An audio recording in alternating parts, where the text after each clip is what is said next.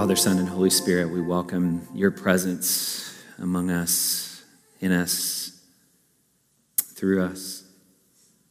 Know that Paul says our lives are hidden with Christ in God by the Spirit.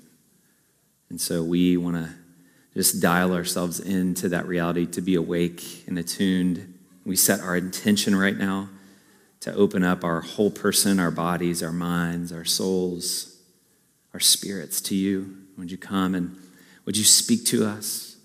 Would you teach us what it looks like to be people who hold deep faith and trust and surrender while also wrestling honestly with doubts about, about you, about ourselves, about the world?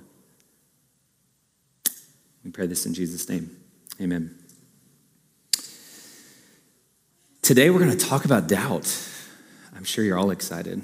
Um, but if you are experiencing doubts, I pray that this is an encouragement to you. I know I, I became a Christian in a church where there was an assumption that you never doubt, or at least we never talked about it. And I always wanted a space to talk about it. I'm thankful that Scripture speaks to it.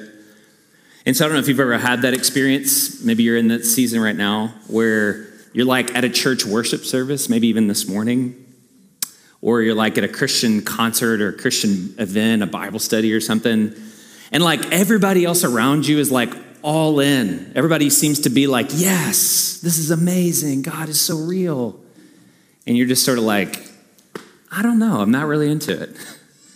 Or, or, am I crazy for believing this? Like, this doesn't actually, I, I, this seems a little crazy. Like, we're worshiping a God who died and rose from the dead and now is, is this invisible God in the sky. Um, I'm not sure I really believe this. I, I don't know if you ever have those doubts, if you ever wrestle with those doubts, like Christianity being hard to believe. Maybe some of you are in that season right now. But that's what we're going to talk about today. Os Guinness, uh, the great author, uh, Christian author, says, drawing from C.S. Lewis, there are two equal and opposite errors into which Christians are inclined to fall when thinking about doubt. On the one hand, those who are theologically liberal tend to be too soft on doubt lionizing such notions as ambiguity and uncertainty, and verging on a spiritual permissiveness that becomes a slipway to unbelief. On the other hand, those who are theologically conservative tend to be too hard on doubt, demonizing the dire consequences of unresolved doubt and verging on a spiritual perfectionism that leaves doubters in such a state of guilt or despair that they dare not acknowledge their doubts to others or even to themselves. I highly commend. He has a great little article called I Believe in Doubt. It is phenomenal little treatment on faith and doubt. And I just want to say if you've ever wrestled with doubt or uh, you're wrestling with doubt right now, you're not alone. Today, we want to look at a story that I think is not the traditional place. A poor Thomas, man, D- doubting Thomas. Like, that's the place we want to go in John 20 with doubt. But there's actually all kinds of doubters in the Bible. And as we continue our study in the book of Matthew, uh, we're going to go to a very non traditional place, John the Baptizer, and hear his story of wrestling with doubt. And so let's look together as John doubts Jesus. Matthew writes when, John, when Jesus had finished giving instructions to his 12 disciples, he moved on from there to teach and preach in their towns. Now, when John heard in prison what the Christ was doing, he sent a message through his disciples and asked him, Are you the one who is to come?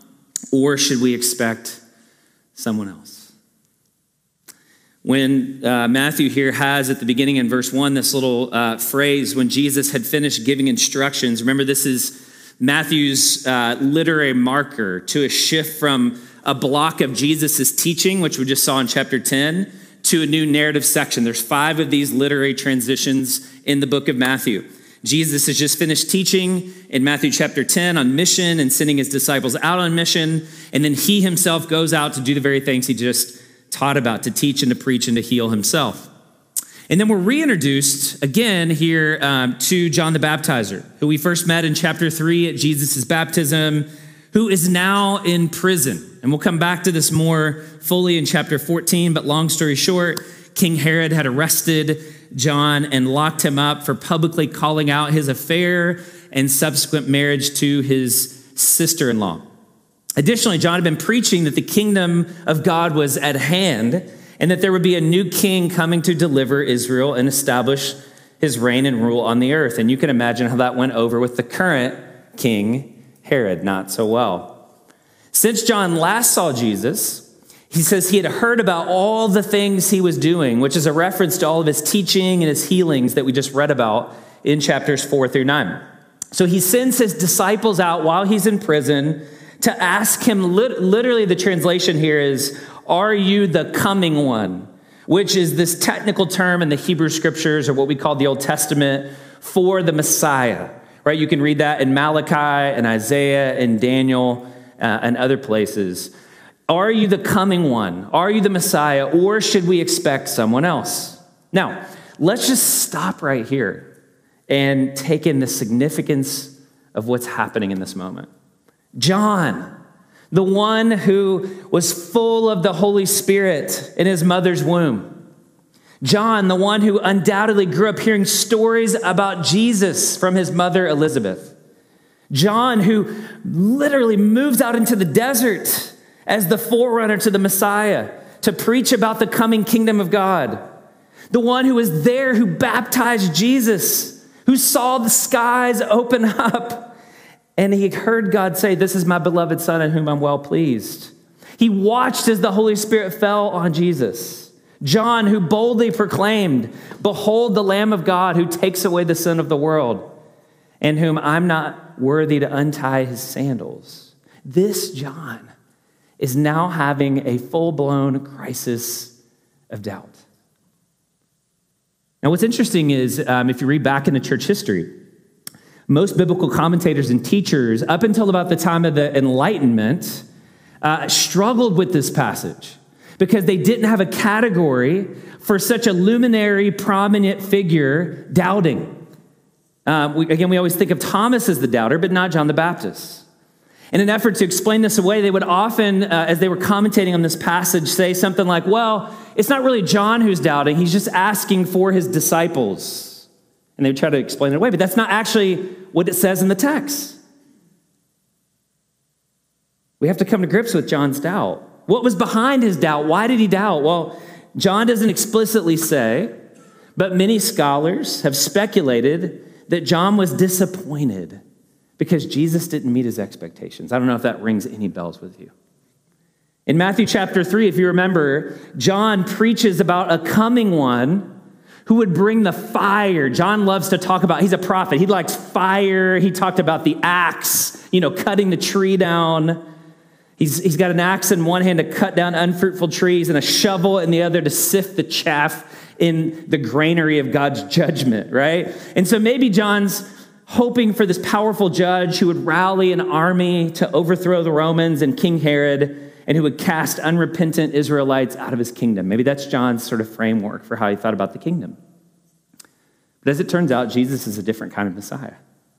Instead of rallying an army, he calls a small group of peasants from poor backgrounds to become his followers. Instead of destroying their enemies, he says, Forgive your enemies and love your enemies in the Sermon on the Mount. He heals poor people and he feasts with the worst of sinners instead of casting them out of Israel. And most of Jesus' ministry happens not in the strategic capital of Jerusalem, which if you're leading a revolution, that's where you go, right? You go to Washington, D.C. You don't go to Northeast Indiana. No offense if you're from Northeast Indiana, but it's not the strategic capital of the United States. And most of Jesus' ministry happens in the backwoods of Galilee. New Testament scholar uh, uh, and commentator on Matthew Dale Bruner says, in a word, Jesus is out in the sticks, healing the sick, insignificant little individuals here and there, but not doing much to change the basic structural problems in Israel's life. The Pharisees still control popular religious life, the Sadducees still control the temple. The whole religion ideological system seems thoroughly unthreatened by Jesus' do goodism in the hills. What kind of Messiah is this? And that's the fundamental question of chapters 11 and 12. What kind of Messiah is this? The first thing I want us to learn from John's story about doubt is simply this everyone goes through seasons of doubt. Everyone goes through seasons of doubt. And, and here's the thing doubt is not even unique to Christians, right? Like, doubt is part of the human condition. If you're not Doubting, you're not being honest. Even atheists doubt. I was reading this week an account uh, by a guy named Thomas Nagel, who's one of the most outspoken atheists in academia today. And here's what he writes about his own atheism I want atheism to be true. And I am made uneasy by the fact that some of the most intelligent and well informed people I know are religious believers. Huh, isn't that interesting? An atheist acknowledging that not all Christians are knuckle dragging, backwoods, you know, uneducated people from the South. I'm from the South. It isn't just that I don't believe in God and naturally hope that I'm right in my belief, it's that I hope there is no God. I don't want there to be a God. I don't want the universe to be like that. And my guess is that this cosmic authority problem is not a rare condition. I'm curious whether there is anyone who is genuinely indifferent as to whether there's a God. An atheist, just acknowledging, I have doubts. I mean, what is a Christian except a deconstructed atheist? Everybody doubts. And here's, what, here's the reframe for a lot of Christians doubting is not bad, it's not evil, it's not wrong.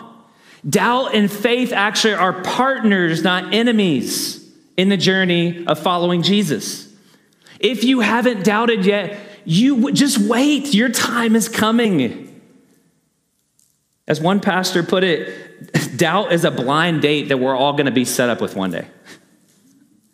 And, and here's the thing doubt is not the same as unbelief, and doubt is not the opposite of faith. Unbelief is this sort of confidence. It's this closed minded rejection of God. It's a turning away from God and saying, There's no way that God can exist. That's unbelief. Doubt is more this open minded uncertainty that sort of wavers between belief and unbelief. It's sort of in the no man's land. It's a divided heart trying to reconcile multiple realities. You know, this, we have this saying oftentimes we use as elders in really complicated situations two things can be true at the same time, right? We want that just to be one. But it's like, how do I hold on to this while also experiencing this? That's the space where doubt begins to pop up. And I would argue that doubt is a normal part of belief formation. Doubt is a normal part of, of how we know things of, of any kind right? I, I love that, that cry in the Gospels where they say, I believe, but help me in my unbelief. It's faltering. The theological journey of forming beliefs is not just a one time thing, it's a lifelong, ongoing, and often painful process that tends to follow a predictable developmental pattern, right? There is a pattern to how we form beliefs. And I'm distinguishing here between beliefs and faith. Okay, but belief formation, I like this framework from author AJ Swoboda as he talks about this uh, in his book on doubt. He says, we go through this sort of three stage journey, and we go through this over and over and over again in life, right? Any kind of belief formation goes through this construction, deconstruction, and reconstruction. This is true if you're a Christian or not. Construction, right? We all have basic structures of belief that are established in what we might call a pre critical way, right? We don't reflect on them, we don't think about them. They're handed to us. They're sort of inherited beliefs that are passed down from our family of origin or maybe our first church community. This is how it's similar to language acquisition for a baby or a child. You imitate, it's how you learn how to speak. It's the same way we form our earliest beliefs. Now, the problem, this is a good thing, right? Without this, we, we wouldn't believe anything. But the problem during this stage is that we can often receive uncritically both good theological truths alongside bad or culturally distorted beliefs and opinions that pass as good theological truth. It's sort of like when you go into a hospital, right? Like if you ever go to a hospital, my father in law has a serious autoimmune disease. He has to be careful about going into the hospital. It's a place of healing, but you know what? You can actually pick up germs and die in the hospital. It's the same thing with our beliefs. We've got to be careful about what we pick up.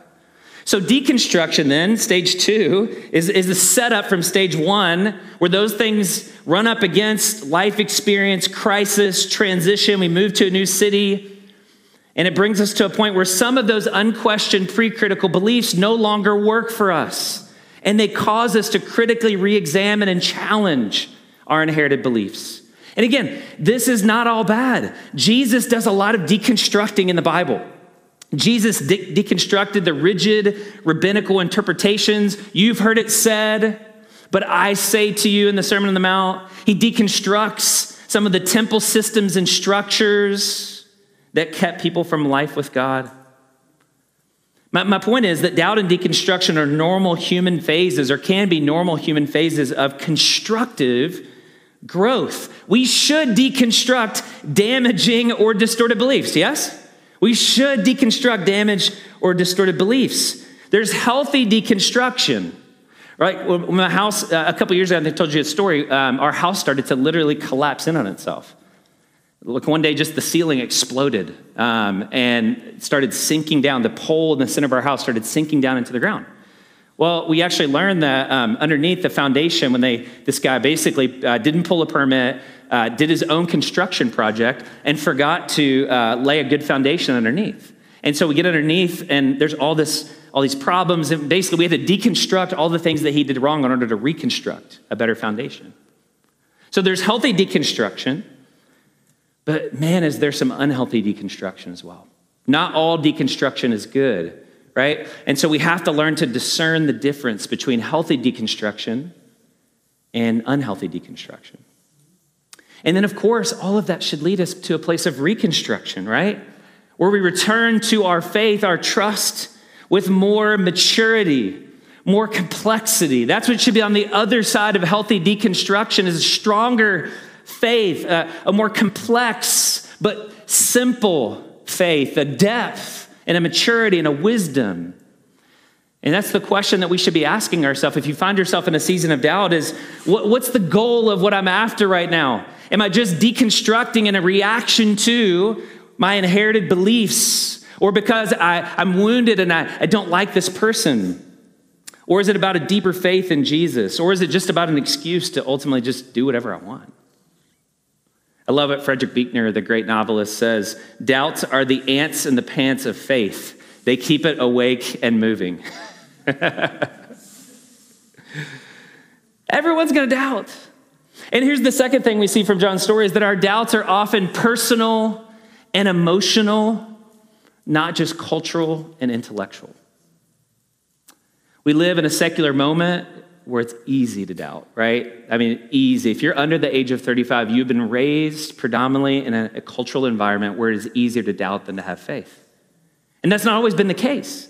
Several hundred years ago, there was what one theologian calls a sacramental tapestry, pre Enlightenment, where God and faith and this sacred order was woven through every domain of society. And at that time, it was actually hard to doubt. And while there are certainly legitimate intellectual challenges to the faith in this moment of what we might call militant secularism, in my experience, most doubt comes like John, like it did for John, from our personal experiences of disappointment with Jesus. Maybe we had a personal expectation about God, right? Uh, uh, uh we had an expectation that to follow Jesus meant prosperity or the promise of healing. Maybe we suffered from an emotional wound. We, we got cancer, or our parents got cancer, we lost someone close to us, or our parents divorced, or we walked through a divorce, or our spouse betrayed us, or we are living in this unchosen singleness when we thought we'd be married by now. Maybe you, you had this crazy encounter with someone of another faith, and you were taught that people of other faiths were evil and all bad and immoral, and you met like a really nice person of another faith, and all of a sudden you're like, this doesn't fit my paradigm. Maybe you've had church hurt, right? Where someone let you down or somebody wounded you or you found out some dark secret about somebody that you revered. My point is, oftentimes, in my experience, pastorally, a lot of doubt arises from personal wounds that are unresolved, that get lodged in our psyche, our emotions. John Ortberg, in his excellent book on faith and doubt, says, Scratch the surface of any cynic, and you will often find a wounded idealist underneath. Because of previous pain or disappointment, cynics make their conclusions about life before the questions have even been asked. And, just notice Jesus' response to John's doubting question. Jesus speaks to his doubt. Jesus replies to him Go to his disciples, go and report to John what you hear and see. The blind receive their sight, the lame walk, those with leprosy are cleansed, the deaf hear, the dead are raised and the poor are told the good news, and blessed is the one who isn't offended by me. This, this phrasing here, what you hear and see, is a reference back to both Jesus' teachings, what you hear in the Sermon on the Mount, chapters 5 to 7 in Matthew, and his works and miracles and healings. Particularly, you see that in chapters 8 through 9 with the 10 miracles. But, but here's the problem John was already familiar with Jesus' teachings and miracles. John, it says, heard in prison what Jesus was doing. It was actually Jesus' miracles that triggered his crisis of doubt. Jesus, you're claiming to be the Messiah who brings all of this healing and salvation in the kingdom of God near, and yet here's the rub for John I'm still in prison. I've been left to die. So, why would Jesus respond and say, But look at my miracles when John already knew? Is he just rubbing it in John's face? No. There's something deeper here that Jesus is subtly working toward with John. And he wants John to think this out for himself. Jesus' response here is actually a paraphrasing of several passages from the book of Isaiah that are prophecies about the coming Messiah. Let me just give you one example of this in Isaiah chapter 61.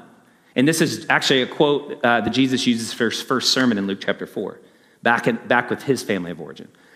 the Spirit of the Lord God is on me because the Lord has anointed me to bring good news to the poor. He has sent me to heal the brokenhearted, to proclaim liberty to the captives, and freedom to the prisoners. Now, do you notice what Jesus does here and what he tells John?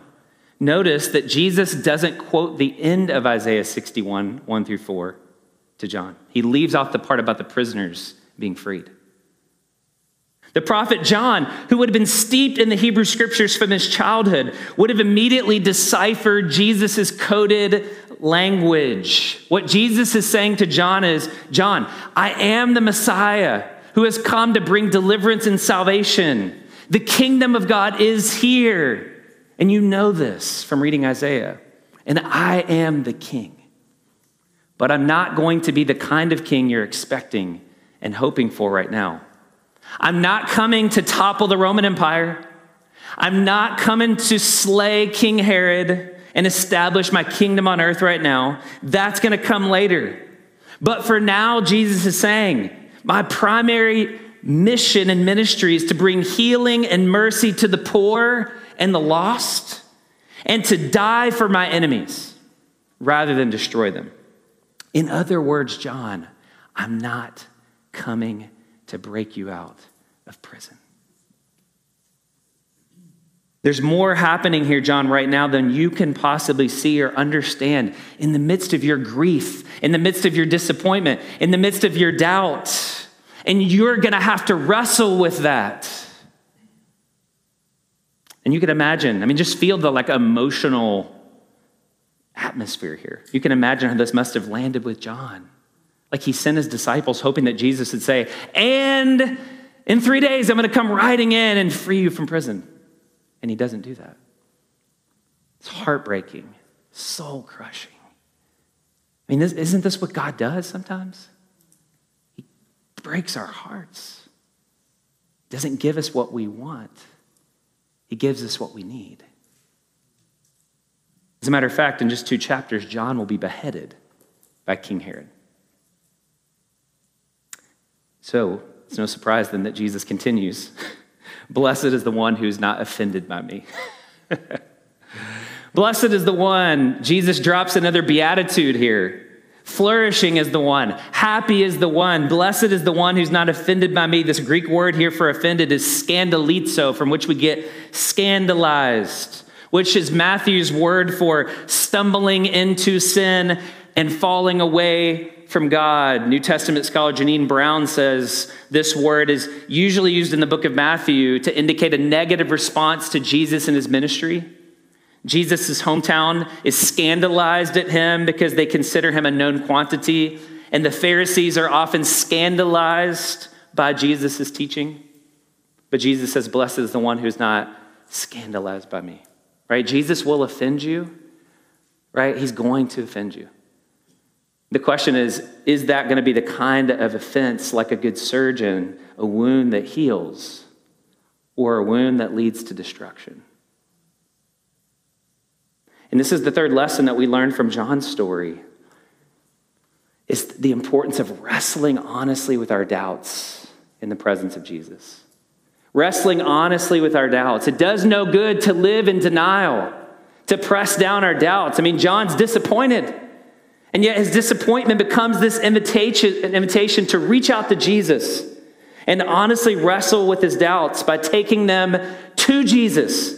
Notice John doesn't take them to the internet. As far as we know, he doesn't start writing letters or been the internet of his day. He doesn't gather a bunch of his disillusioned friends to swap deconstruction stories in his cell. He doesn't just walk away from Jesus in bitterness. He presses in and he asked the hard questions. Hey, Jesus, I don't have a paradigm for this. Help me make sense of this, Jesus. And we've got to do this, right? So many Christians, when they encounter doubt, the temptation is to engage in what psychologists call spiritual bypassing. Are you familiar with that term? Spiritual bypassing simply means that we use spiritual concepts or platitudes or activities to bypass or avoid dealing with our true feelings, especially the hard ones like anger or grief or fear or loneliness or doubt or envy or shame. So, what we like to do is instead of dealing honestly with our wounds or our questions or our disappointments, it's just so much easier just to stuff it down, to minimize, or pretend like God will just magically make it disappear. If we just click our heels and say, There's no place like home, there's no place like home, there's no place like home. If I just pray hard enough, if I just forgive enough times, if I just trust Jesus, if I just claim the power of the Holy Spirit, then this doubt will go away. Then I can control my past. I can control these hard emotions. I can control my wounds.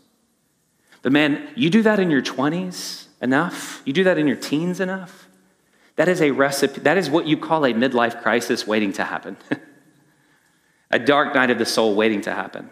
Your doubts don't go away. You can't bypass them. What they do is they just go into hiding and then they come out sideways later in really toxic ways. And so we have to wrestle honestly with our doubts. Like John, we have to name them honestly in Jesus' presence. And then we have to be willing to follow the truth wherever it leads us. Even if, and especially when Jesus overturns our expectations and we wind up being wrong like John was. Often that will mean, let me just give you like two practical tips if you're in the midst of doubt and you're wrestling. Often that will mean learning to doubt your doubts and learning to practice being wrong. What do, I mean by doubt your doubts? This is a phrase that Tim Keller made famous, and it was so helpful as a lot of us have gone through seasons of doubt. John is showing us in this passage that underneath all doubt is really an alternative set of beliefs I believed the kingdom was going to look like this. It's not just doubt without faith, it's faith in something else. He was doubting Jesus because of his faith in his own expectations of what the kingdom of God would look like. And so Jesus here is inviting him to see his beliefs, to doubt his doubts. Similarly, we have to acknowledge that all of our doubts about Christianity have simultaneously hidden alternative beliefs underneath them that need to be biopsied and held up to the light and rig- as rigorously examined as the Christian beliefs that we're doubting. And what you'll often discover when you put them to that kind of test is that your doubts aren't as airtight as you thought. Just to use one example, I hear all the time when people deconstruct their faith Christianity is unjust and hypocritical. The church is unjust and hypocritical, so I'm going to walk away from the church. But here's the question here's the alternative belief that's underneath it, and that's not untrue. Right? It's not untrue. But where do you get the standard for justice and hypocrisy from in the first place? Right? Like from Christianity itself. Like there is no modern human rights movement, and even secular historians agree with that. Like read Tom Holland's Dominion, not a Christian book. He says without Christianity, there is no human rights movement. That's what he spends 800 pages basically arguing in Dominion. So it's less that Christianity isn't true then Christianity is failing to live up to its own standards. And guess what, Christians? That's why we believe in salvation by grace, not salvation by living up to the standards. We should expect Christianity to fail because it's a religion based on grace. And if we're not willing to extend that grace to other people, and we're not willing to extend that grace to ourselves, we don't know what it means to really be a disciple yet because we would want the same grace for ourselves because we know the same inconsistencies and hypocrisy and injustice that we see out in the world, we see it in our own hearts. Right? Because as Solzhenitsyn said, the line of evil runs right through the human heart. So doubt your doubts and practice being wrong, right? Like we have a hard time admitting that we're wrong about anything, at least I do. And yet we have a, a faith that's built on this idea of repentance, which just means like, admitting that we're wrong about basically everything, and then turning to Jesus in faith to help us see the truth about everything. Martin Luther, one of the great reformers, said all of the Christian life should be one of repentance. Seeing what's wrong, admitting what's wrong, confessing our sins, and then turning and going the other way. That's what it means to be a Christian. That's what it means to be human. And yet it's so hard for us. We're so prideful. We're so arrogant.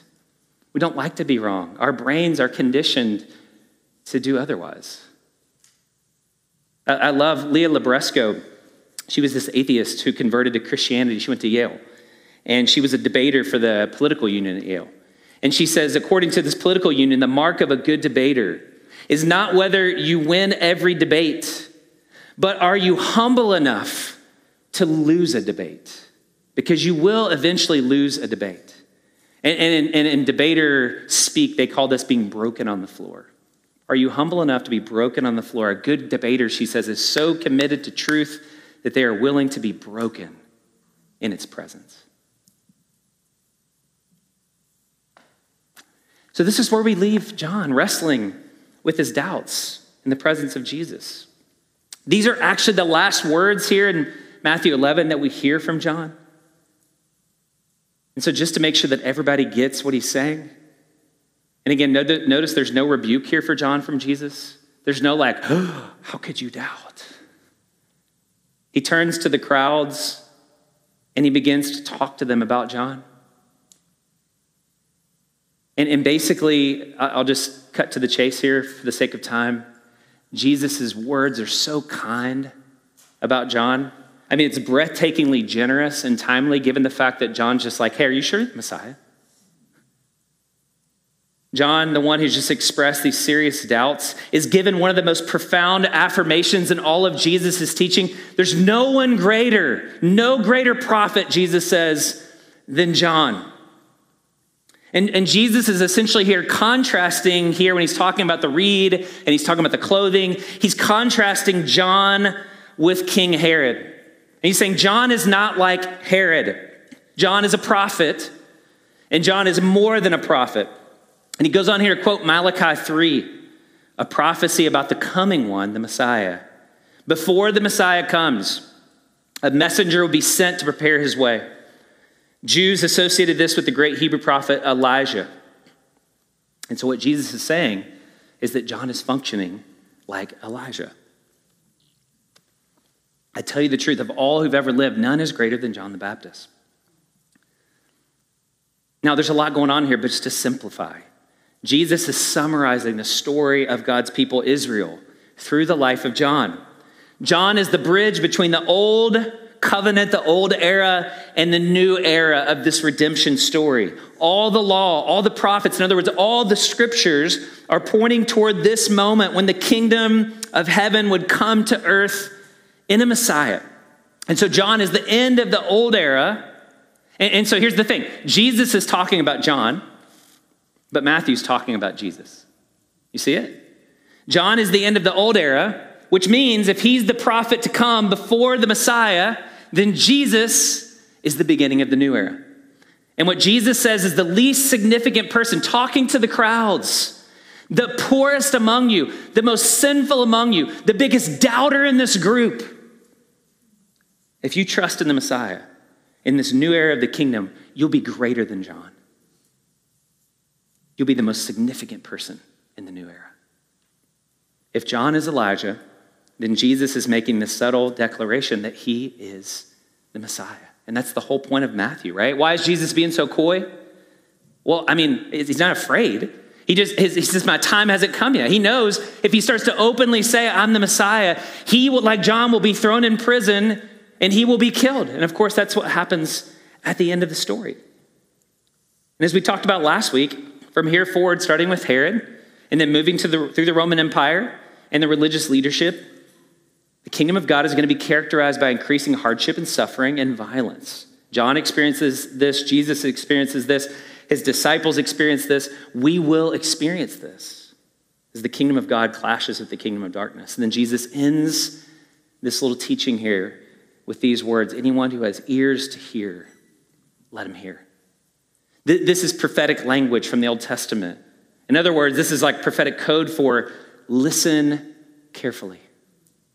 Think this out for yourself. I'm not going to spoon feed you the truth. You're going to have to wrestle with this and internalize this and decide if you want to build your life on this. And so, I want to just kind of the last point I want to make here, the fourth thing I want us to learn from John's story is the importance of cultivating a deeper faith in Jesus during seasons of doubt. Because that's what Jesus is after with John. John, your faith is being tested. And, and, and, the invitation here is don't walk away from me, press in to me. Go deeper in faith. Trust. Like the, a great translation for the word faith is, is trust. It's the same word in the Bible, trust. Now, here's the reality about faith everybody has faith. Atheists have faith. Christians have faith. The myth of secularism is that doubt and skepticism operates apart from faith. It's not true, right? If you're not trusting Jesus, you're trusting something or someone else, probably yourself and your own intellect. Or maybe you're trusting a guru or a luminary. I mean, life operates on principles of faith, right? Like that's how the medical system works. That's how, like, you got here this morning in a car, trusting. Like, government works that way, although we live in a moment where not many people are trusting there. But life operates off a principle of trust and faith. And John's story invites us to see doubt as this invitation to deeper faith in Jesus, deeper trust in Jesus, deeper surrender to Jesus. This is the goal of following Jesus. It's not to never have doubts. The goal of following Jesus is to learn to trust Him in the midst of our doubts, in the midst of the inevitable uncertainties of life. The goal is not to have, and hear me, not to have complete certainty. If you are waiting for certainty to follow Jesus, you will never follow Jesus. But if you're waiting for certainty in life, you will never be human. Because we always are operating on the basis of incomplete trust. So the goal is not complete certainty of our theological beliefs. The goal is not just knowing right things about Jesus. The goal is, I love the way John Ortberg says this, the goal is strategic uncertainty. Following Jesus is strategic uncertainty. We all have uncertainty. The question is, will we be strategic with that or not? What's the object of our faith? Can we trust it? He tells this great story in his book, Faith and Doubt, about um, have you ever heard the word uh, funambulist? Anybody heard that word? Somebody, somebody thought it meant somebody who's really good at having fun. Um, but it's actually an acrobat who walks on a cable from a great height a tightrope walker. I'm going to show you this next picture. There have been many of them, but one of the greatest tightrope walkers of all time, about 150 years ago, was this guy named Charles Blondin. Blondin came over to the United States from overseas. He was fascinated, obsessed with Niagara Falls. He wanted to cross over Niagara Falls on a tightrope, so he strung a hemp cord 1,100 feet across, 160 feet above Niagara Falls, and he crossed over from one side to, the, to another. A crowd of 100,000 people gathered to watch him walk this tightrope inch by inch, step by step. That's true, true story. No safety net. Now, tons of people were taking pictures of him, and so he did it again. He crossed over, and this time he brought a camera with him, and he took a picture of the crowd while they were taking pictures of him. Then he went over another time, and he took a chair with him. And he balanced a chair on the rope and stood on the chair. And he went back another time and he fixed an omelet. And he actually did this, and he lowered it to the passengers on the Maid of the Mist so that one of them could have it for breakfast. And then he went another time, and this time he took a wheelbarrow across Niagara Falls with him. And he turned to the crowd and he's like, Do you think I can do this? Of course, they all believed. Do you think I can take 200 pounds across this tightrope? Yes. And then it got really quiet and he asked this question Are there any 200 pound people in the audience that willing to get into the wheelbarrow? It got super quiet. One man, a guy named Harry Colcord, who knew Blondin, had worked with him before, had seen him do this trick a thousand times, got into the wheelbarrow and rode across the tightrope with Blondin. The point is of, the, of this illustration is that there's a huge difference between standing on the banks, watching and applauding, yay, cross the, cross the tightrope, versus getting into the wheelbarrow. I mean, can you imagine riding that wheelbarrow across Niagara Falls? You don't think you'd be experiencing some doubts? You don't think you'd be nauseated to the point of almost throwing up? I mean, that's the life of faith, the difference between believing something about Jesus, like John believes something about Jesus, versus the experience of trusting and walking with Jesus. Of course, we're going to be disappointed. Of course, we're going to wrestle with doubts. That's the nature of any good relationship is you can't control the other person. And it's an up and down journey of walking by faith and trusting that they have your best interests at heart. That's what it means to have faith in Jesus, not to stand on the side and clap and adore and admire and, and, and write theological statements about Jesus, but it's to actually get in the wheelbarrow and trust Him, even when it sounds like the craziest thing in the universe to do. That's what Jesus is inviting John into the journey of faith, the journey of surrender, trust, walking with Jesus, following Jesus. So I just want to kind of end our time by just, there's a few things I just want to mention to you maybe that could help strengthen your trust in Jesus. How do we strengthen our trust in Jesus in the midst of doubt?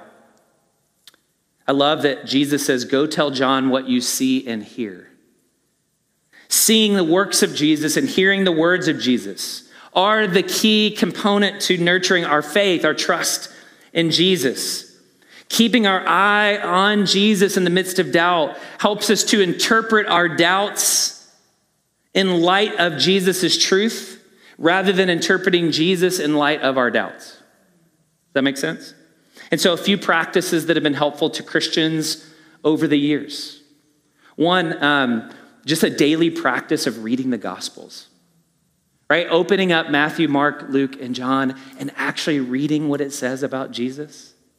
I'm amazed at how many young people deconstruct a Jesus that's not actually in the Bible. And what we're often deconstructing is the Jesus that was handed to us by our parents or our grandparents or a political agenda, some professor at IU or something. But it's not actually what Jesus said. It's not actually what Jesus lived. So we need to be getting up every morning and reading the Gospels. In, in, the Gospels, you encounter this complex figure who claimed to be God and yet lived this human life, who was so compassionate and yet was always offending people, right? Like Jesus breaks all of our molds and our paradigms. And that, that's exactly what we should be expecting. If Jesus is not just a projection of my imagination, he will confront me and there will be lots of things I don't like, but I have to surrender to because he's God and I'm not. And so for me, that just looks like every day waking up and engaging in just 15 or 20 or 30 minutes of imaginative prayer in conversation with Jesus, putting myself into a passage, seeing Jesus through the eyes of faith, or trying to see Jesus through the eyes of faith with his disciples and say, like they said in the Gospels, I believe, but help me in my unbelief. Second thing I would encourage you to do is stay anchored in a church community. For two millennia, faith has been formed in the context of the church. And this sounds so basic, but like, how easy is it just to walk away and think, I'll figure this out on my own, especially if you have church hurt? And that's why the creeds, which are statements not just of what to believe, but also how to believe, teach us to say, I believe in the Holy Catholic Church.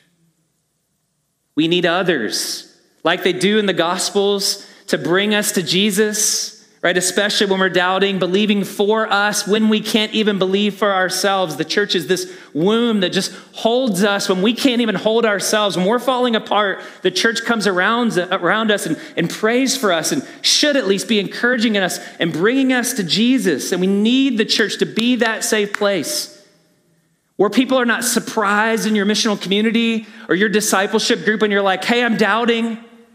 Like, we don't mind people talking about sexual addictions. We don't mind people talking about all kinds of moral failures. But when it comes to doubt, everybody's like, please step away. You know, the church should be a safe place to wrestle. It's in the church that we hear stories of not just those who've deconstructed, but if you stay around long enough and you're around old enough people, also those who've reconstructed their faith. I've heard a thousand deconstruction stories on social media. You rarely hear one of somebody reconstructing their faith. Like, oh yeah, after I deconstructed, I actually found like a really deep relationship with Jesus, and now it's great. We need to hear those stories. We need to wrestle with good literature that of people who've done that. One book I would highly commend to you, this book After Doubt was recently written by AJ Swoboda. It's a wonderful book. Get this and read this with a group of friends. Read Francis Spufford's Unapologetic. Read Tim Keller's Making Sense of God. Read C.S. Lewis's Mere Christianity. These are all really smart people who've wrestled with doubts. Read Dostoevsky, right? Like wrestling with doubt and yet finding Jesus in the midst of our doubts. One last practice. I love this. Swoboda actually talks about this in his book. He talks about carrying the bones. In the early church, congregates cared for the bones of their heroes, especially in times of persecution. They would gather in catacombs and they would actually take communion surrounded by the bones of the heroes. Sounds really weird, but here's the basic point they were making. I mean, this is like in Israel in the Old Testament, they carried around Moses' bones, they carried around Elijah's bones, the fathers who had died. The idea is that we're safe around the bones of those who've gone before us, those who are waiting with us on the return of Jesus. His point in this is saying God grows our faith as we learn from the stories and the histories and the traditions of saints who've wrestled with the same things we've wrestled with before us. When you go back into history and you read hundreds of years ago, you begin to see some of the blind spots of our cultural moment, some of the things that we're wrestling with now that are unique to our cultural moment because of some of the assumptions post Enlightenment in a secular age where you're carrying different assumptions and we can't see those with our contemporaries. But if we honor what G.K. Chesterton called the democracy of the dead, we talk a lot about diversity and inclusion. About including our ancestors in how we wrestle? Their voices need to be heard too. And we'll often find with them how they thrived in the midst of hardship and opposition. And so this is the journey of faith, right? Blaise Pascal says, In faith, there's enough light for those who want to believe and enough shadows to blind those who don't. This is the journey of faith. And so if you're here and you're struggling with doubt, I just want to invite you as we come to communion to consider Jesus' invitation. Anyone who has ears to hear, let him hear. Think it out for yourself. Wrestle. This is a safe place to wrestle. Not everyone's story of doubt is going to look the same. John doubts, has to trust Jesus with no evidence, nothing to touch. He struggles in prison without ever seeing him again, and he's killed, and he never lives to see the resurrection on this side of the kingdom of God. In John 20, Thomas doubts, and Jesus is like, hey, come touch the wound in my side. And he gets to touch Jesus and see him resurrected. And he believes he's the first person in the Gospel of John to say, My Lord and my God. And he becomes a missionary, church tradition tells us, and goes to India and preaches the gospel. And if you're a Christian and you're of Indian heritage, it's likely that Thomas is your patron saint. But the reality that carries both of them, both John and Thomas, through their doubts, is not their faith, it's the grace of Jesus holding on to them. So, regardless of your story, it doesn't matter if you have it all figured out. Jesus is holding on to you. Don't forget that. He's not going to let you go. It's not that your faith will be strong enough or that your trust or your certainty will be enough. It's that Jesus is holding you. And if you will be patient and you will wrestle faithfully with Jesus, He will give you a faith on the other side of doubt that is deeper and more beautiful, I believe, than anything you could ever imagine. And so I just want to close our time as we go to communion with just a prayer. I want to read a prayer over you from a saint. And, and I mean that in the most Protestant way. Um, just a, a, sage, a luminary figure, unless you're like this person. Uh, Saint, Saint Teresa of Avila has this beautiful prayer. And I just want to invite you to maybe just close your eyes and get into a posture of receiving.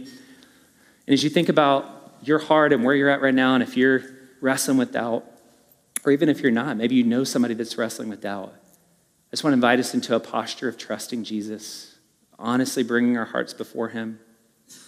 And let these words just sink deep into your soul It's a balm. She writes this Let nothing disturb you, let nothing frighten you. All things are passing away. God never changes. Patience obtains all things. Whoever has God lacks nothing, and God alone suffices. Jesus, would you be so kind as to meet us in this place as we come to the table with our doubts, we wrestle, seeking deeper faith, seeking deeper understanding, seeking, seeking a deeper encounter with you by your Spirit? Would you come and meet us? Would you come and remind us? that you've done everything that we cannot do in our own strength and power, that you, as the object of our faith, are stronger than our faith will ever be, and that you are holding on to us. So, would you help us to hold on to you? And our unbelief, would you give us more belief? Would you give us more trust? Would you remind us here at this table that you are all that we are longing for, and you have satisfied the deepest longings of the human heart? We pray this in your name.